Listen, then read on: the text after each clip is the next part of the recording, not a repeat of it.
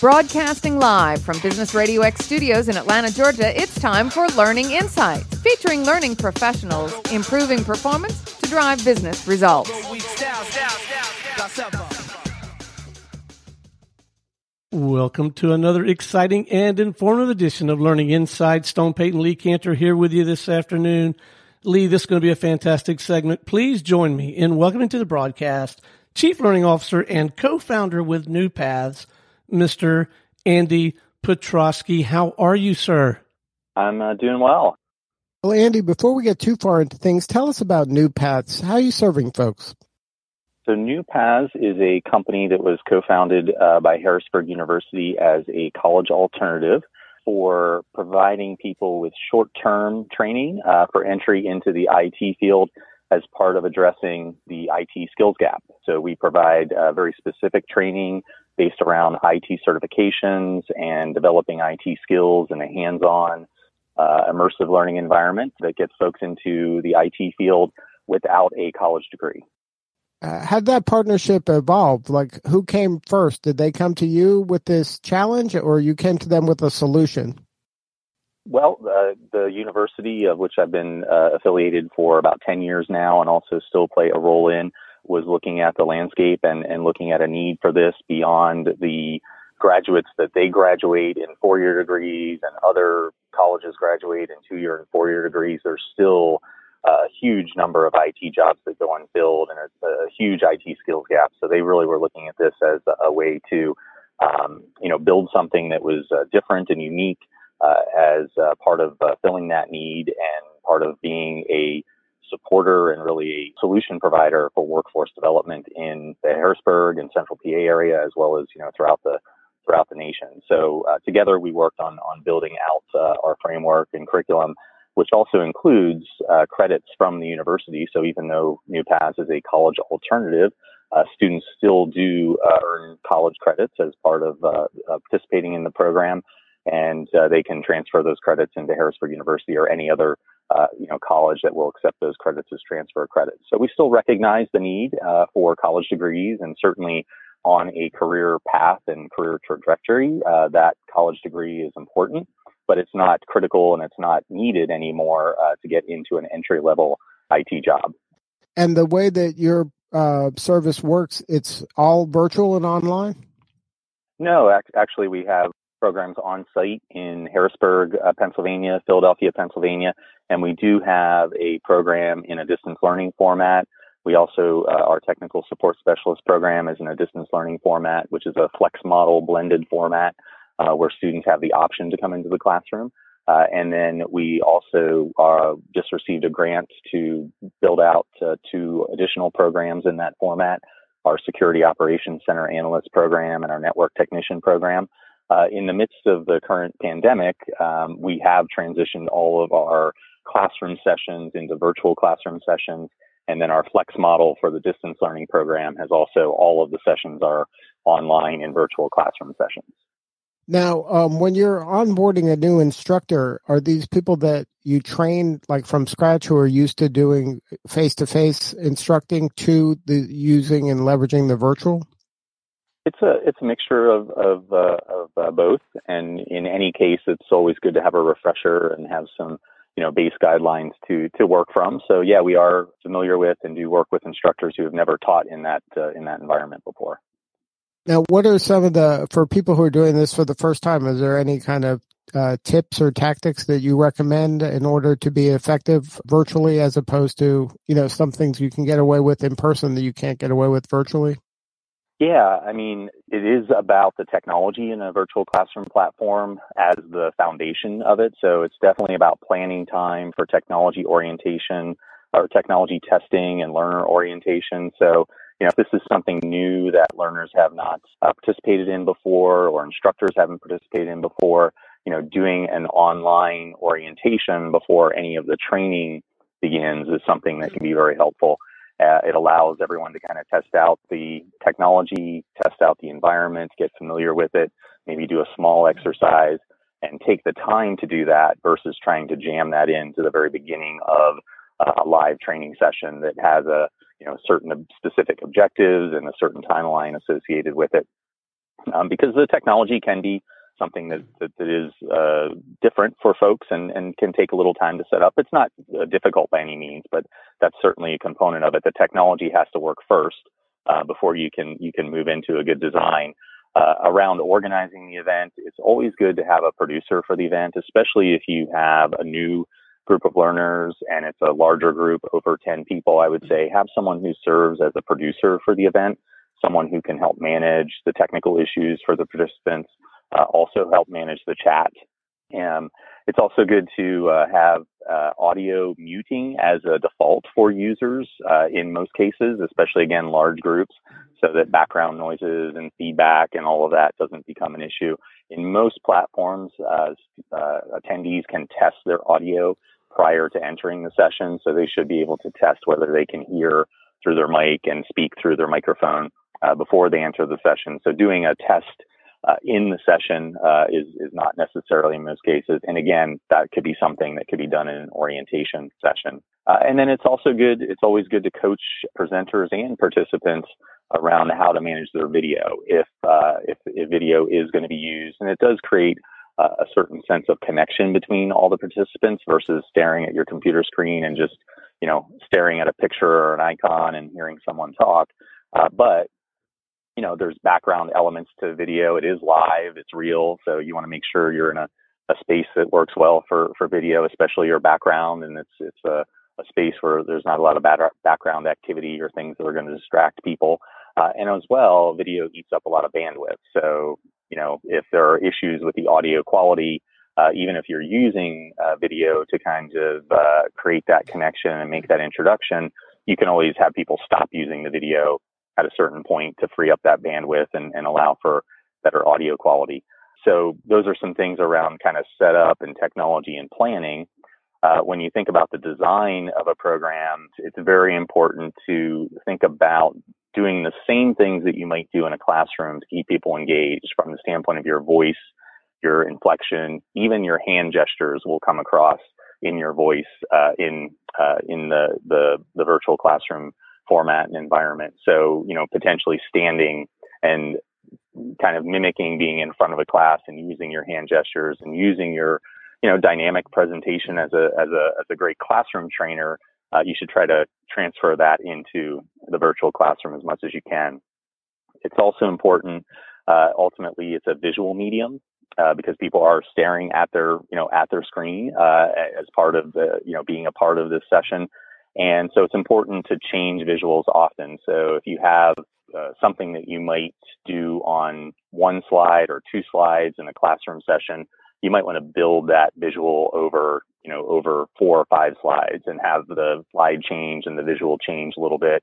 I would recommend not using uh, bullets at all in, in a virtual classroom unless it's uh, to really summarize or intro something and make very specific points. I would use very short uh, bullet points uh, again, uh, just to keep people's interest. A lot of the same things that you might do uh, in a in a in a classroom setting as well. And part of that, all of that, uh, just goes into practicing the presentation ahead of time as well, and making sure that you're on point and on time, and you know succinct, and really have a well planned out uh, way that you're going to you know manage the session from the presentation standpoint and interaction is key. Yeah, I was going to ask you about that. Is it possible to kind of break the group into mini groups and have them work on something and then kind of regather and maybe split them up again and so that way they kind of mix and match and create engagement amongst their other learners?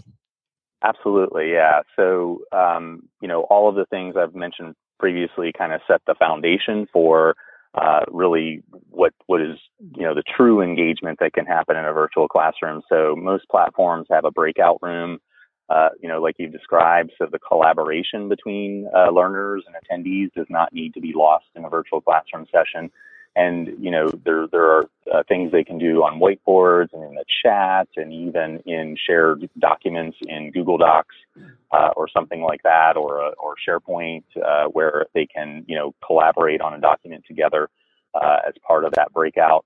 And that would be one of the techniques that I think is uh, not as apparent in the virtual classrooms is thinking about using activities outside the virtual classroom to enhance the interaction. So there's there's nothing that says your entire virtual classroom training session has to be everyone staring at their screen. Uh, you can create an activity where they may go off and you know work on their own for 15 20 minutes on creating a, a summary creating a plan creating a diagram that's based around some of the uh, concepts and objectives of the session or they may work in those breakout rooms in groups and then come back into the session. The, the important thing there is to make sure people are aware of timing and to set very specific guidelines on when they're supposed to return to the session.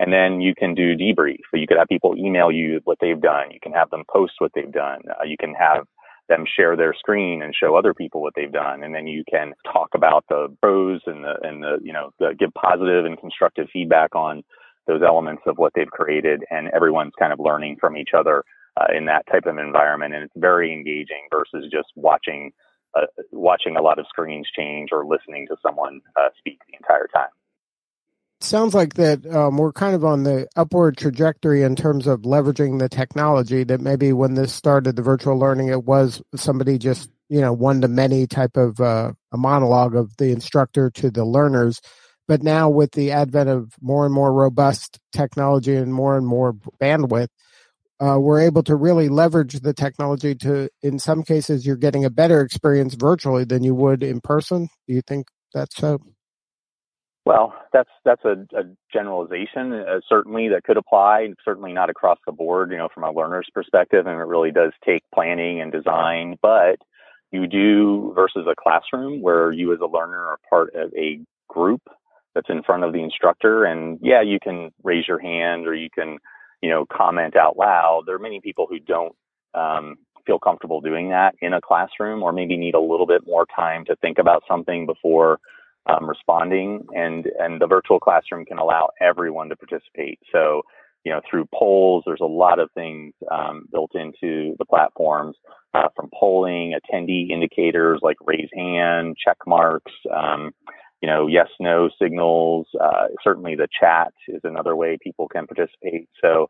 It allows really a, a larger number of people to participate in ways they may not be comfortable uh, doing in the virtual classroom. And if it's designed in well, uh, those ways of participating are additional to often what's uh, you know what's in the virtual classroom where that participation sometimes is just the the, the Q and A and the person who feels comfortable answering the questions or the one who uh, you know uh, doesn't doesn't mind um, you know uh, participating out loud in in the classroom session with other people around them and uh, you know um, just being worried about how they're being perceived the virtual classroom eliminates a lot of those kind of uh, personal interaction barriers from the standpoint of it uh, limiting the way people interact and respond.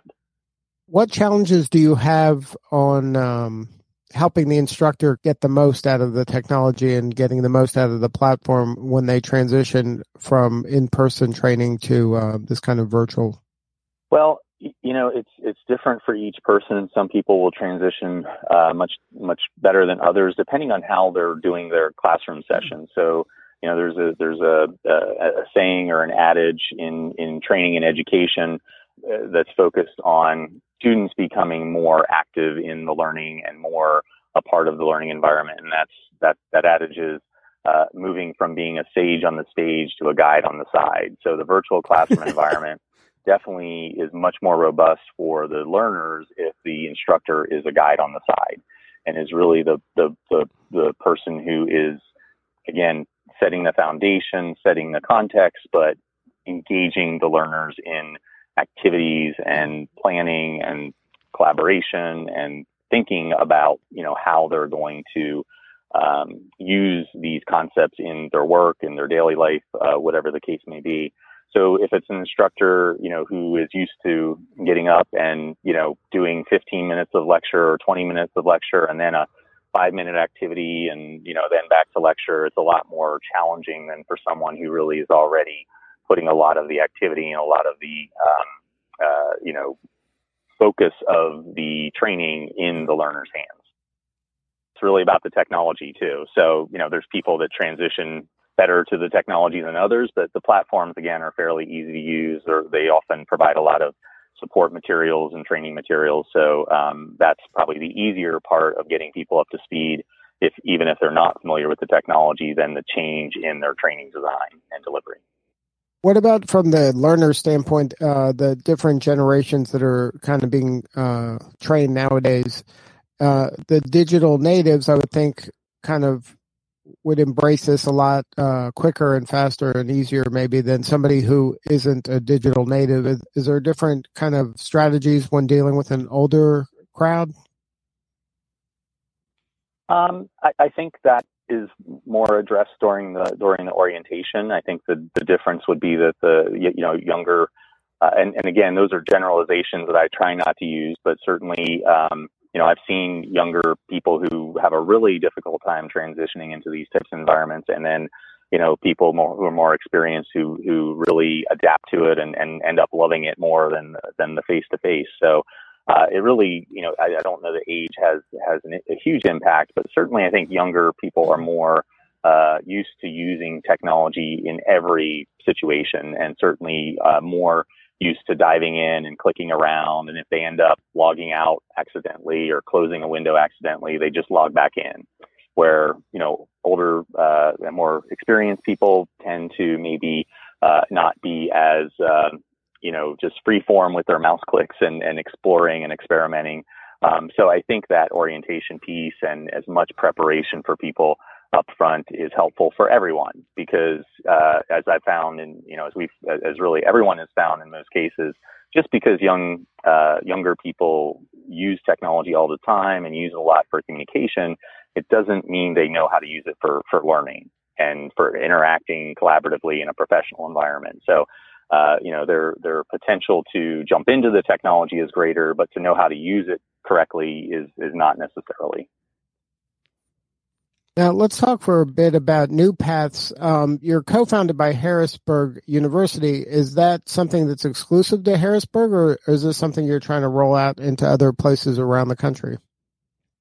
Yeah, we're uh, looking to, to roll this out uh, throughout other uh, other places throughout the country. We have a variety of different partners that we've we've talked with. So uh, we're a young company established in 2018, and uh, always looking for uh, new partnerships. the state of Pennsylvania and Harrisburg University have been great partners, but certainly we we are you know looking at, at other options, including or other partners, including um, you know, a uh, apprenticeship partner company who is nationwide and, and an approved apprenticeship provider in a number of states. Uh, who we're partnered with in Pennsylvania, and uh, you know, looking to to move to other regions as well as other um, employer and uh, industry partners who uh, we'd love to collaborate and connect with. Now, what what's the pain that those organizations are facing that New Paths is the solution for? Well, in, in a lot of cases, it's it's upskilling. Uh, many of the um, uh, companies today are dealing with uh, older workers who maybe have been working in even still mainframe environments, or maybe working in an IT role that is becoming obsolete. And so, taking you know, rather than those uh, you know having to to lay those people off or um, you know, train them into other areas where maybe there's not as great a, a job demand uh, as there is in IT, and IT is so critical to, to daily operations. Uh, you know, you can take that uh, culture and company fit uh, with that individual and, and upskill them into a more in-demand, more viable IT position. Uh, and that includes IT security, which is a huge area of need for, for a lot of companies. And really the foundation for IT security skills comes from the help desk and from, you know, basic uh, desktop support uh, and those types of skills and that type of technology as well as network technician skills, network support skills uh, really can be upskilled with some IT security training uh, into, you know, really critical IT security job roles. And so those are some of the solutions that we can provide uh, to companies who are looking to, you know, upskill their employees. And certainly as well, um, you know, the whole reason for establishing the business was to fill that IT skills gap. So we're always looking for employer partners who are looking for good IT talent, uh, looking for entry level technicians who can really meet a need and fill a very specific job role for their IT organization. Now, are you working with um, like high school level, like uh, you know, maybe people who chose not to go to college that they can get involved and take some of these um, classes as well? Absolutely, yeah. That is our uh, primary audience. Is uh, you know we we do require that students have a high school uh, degree to enroll in the program. So right out of high school graduates, uh, career changers, uh, you know, um, people who are uh, career transitioning, whether that's underemployed or unemployed. so we have a variety of, of um, different types of people coming from different types of backgrounds. But certainly we have everyone from we actually have a, a uh, seven, now 17 year old uh, in one of our programs who, uh, not necessarily to come into our program that he did this, but he dropped out of high school and got his GED and, you know, was looking for what he could do next. He really didn't want to go to college. And so, uh, he actually has uh, been a very high performer in our security operations center analyst program, including uh, one of our students who just recently passed the CompTIA Security Plus exam, which is a highly coveted IT security exam, entry level IT security exam. Uh, so every every every story from that to a 55 year old who uh, has been working in in manual labor or manual trades and and really is looking to transition into uh, something that is less uh, you know difficult on the body and and and certainly um, you know, presents some more uh, career opportunities. So it really runs the gamut. Uh, and we also do actually partner with uh, high schools as well to bring our programs into the high school, and we offer those as part of the high school day. So for those programs, we're working with high school seniors. We run the same programs uh, for the most part uh, during the full high school year versus our six month uh, programs for adult learners. Now, um, so this solves the kind of both ends of the continuum, right? You're helping the companies upskill, but also give them availability to talent, and then you're helping the talent find place jobs when they're done with this. Is that? Yes.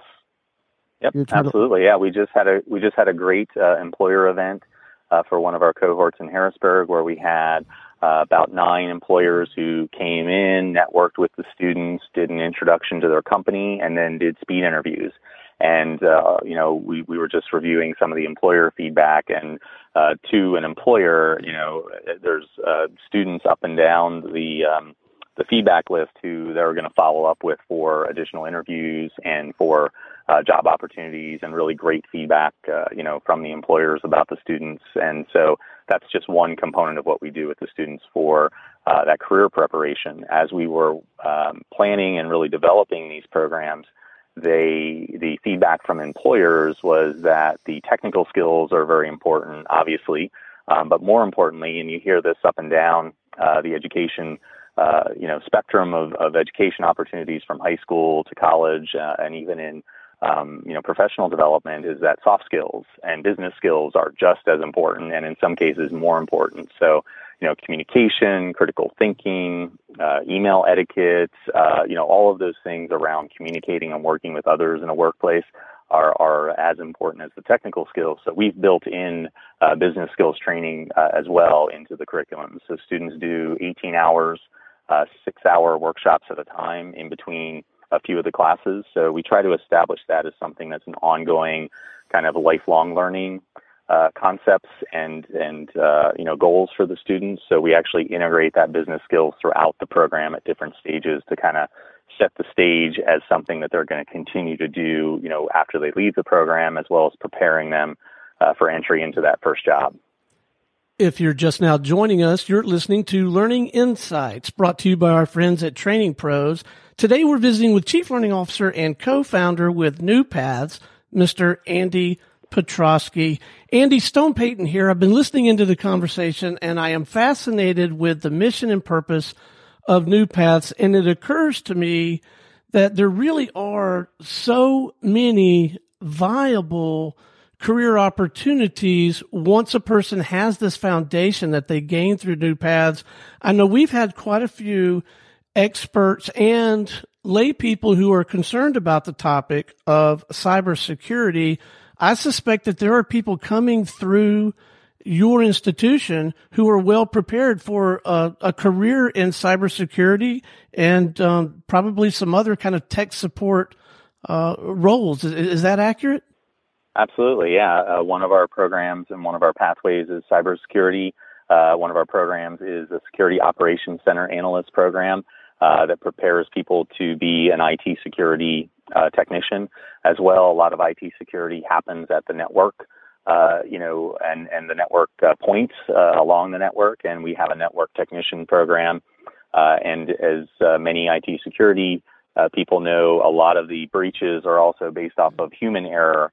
You know, clicking mm-hmm. on phishing emails and giving your password away and all of that. And so we also have a technical support specialist program um, where people are providing that desktop level support uh, to help people, you know, uh, with their IT security needs and IT security decisions at the individual user and desktop uh, space. So anymore, uh, any IT program has an element of security uh, to it, an element of security fundamentals. But yes, we have uh, that specific program, the IT security analyst, SOC op, Security Operations Center analyst program that focuses specifically on that.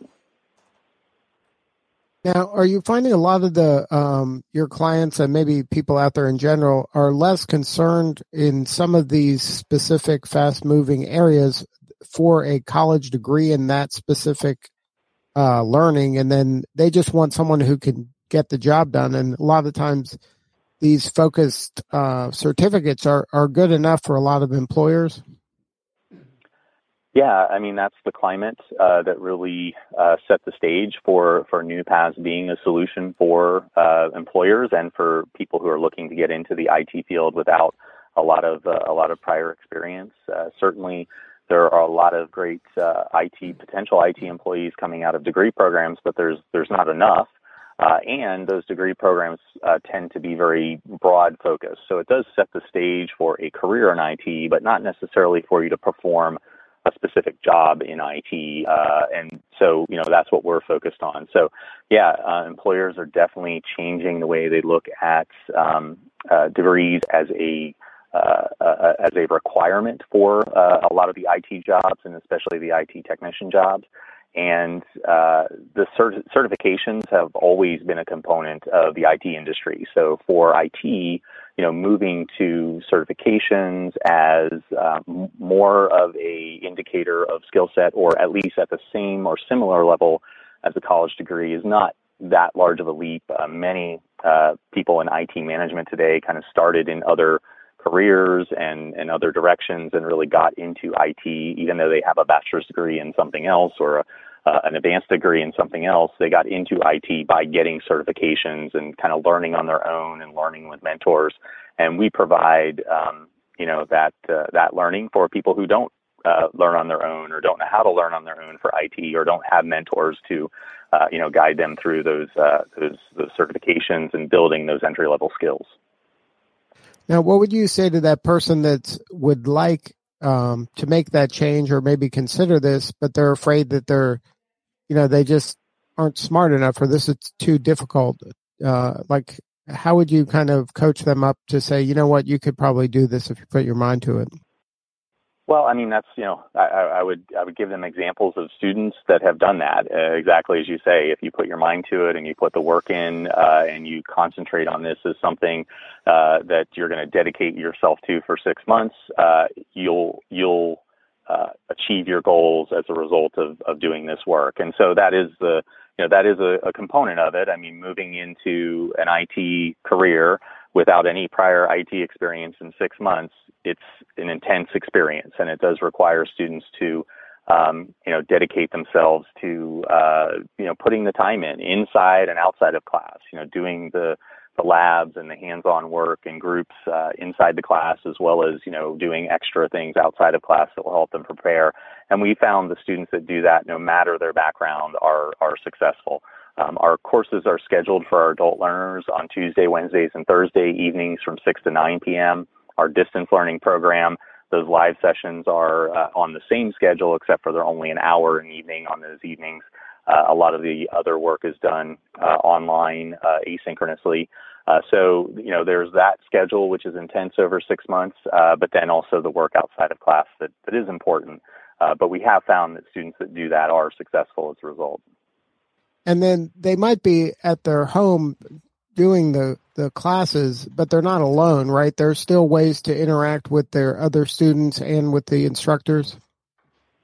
Yeah absolutely. Uh, through certainly the virtual classroom sessions we also have a learning management system like many uh, you know, uh, organizations and many colleges and universities where course materials are posted and there's discussion boards and other ways of connecting with um, their fellow students and also the instructors. Uh, we also provide a lot of support materials uh, for these students who don't have any prior uh, IT experience. So every course includes an ebook with a lot of um, uh, support materials around that ebook. We also provide practice exams for the certification exam prep. In many cases, there are also is online learning. Uh, in some cases, adaptive learning materials that the students can use uh, to, you know, uh, build their skill set, build their knowledge base, and also prepare uh, for those uh, for those certification exams. And we've also implemented, in some cases, you know, tutoring sessions that are outside of the class sessions for students who want some additional guidance and support. So we're definitely very student centric and student support uh, focused in in the NuPath program. Now, you mentioned it might be an intense six months, but uh, this is something that can change the trajectory of your career. Absolutely. I mean, it puts you on a whole new career path. It puts you on a whole new earnings path. I mean, another element of, you know, kind of the foundation or the reason for this program is to provide, you know, family sustaining wages uh, for people and opportunities to pursue family sustaining wages for people. Uh, and so, you know, there's great career opportunities and, and also, you know, really, uh, really great uh, income opportunities for uh, students coming out of a training program like this with the certification exams and the certifications.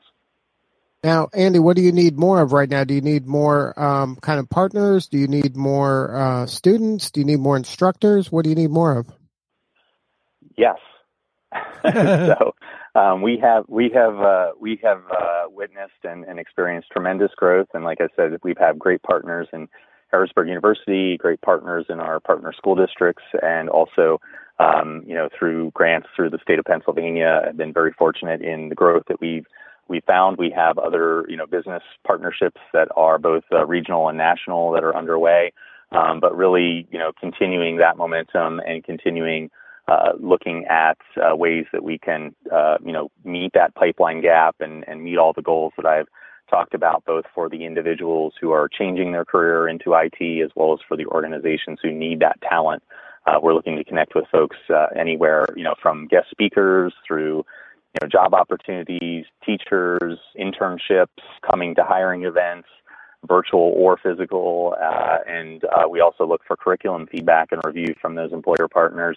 Uh, and then certainly, uh, yeah, getting the word out uh, that these are uh, this is an opportunity for people who either don't want to or can't go to college, whether that's time or and or money, uh, and then also for people who are looking to change a career uh, and maybe either their career of choice wasn't quite what they thought it would be, or they've been in that career for a while and now are looking for something a little different. So, if somebody wanted to learn more and get a hold of you, is there a website? There is. Everyone can visit uh, www.nupaths.org, N-U-P-A-T-H-S dot org. Good stuff. Well, Andy, thank you so much for sharing your story today. Thank you. All right, this is Lee Kantor for Stone Payton. We will see you all next time on Learning Insights.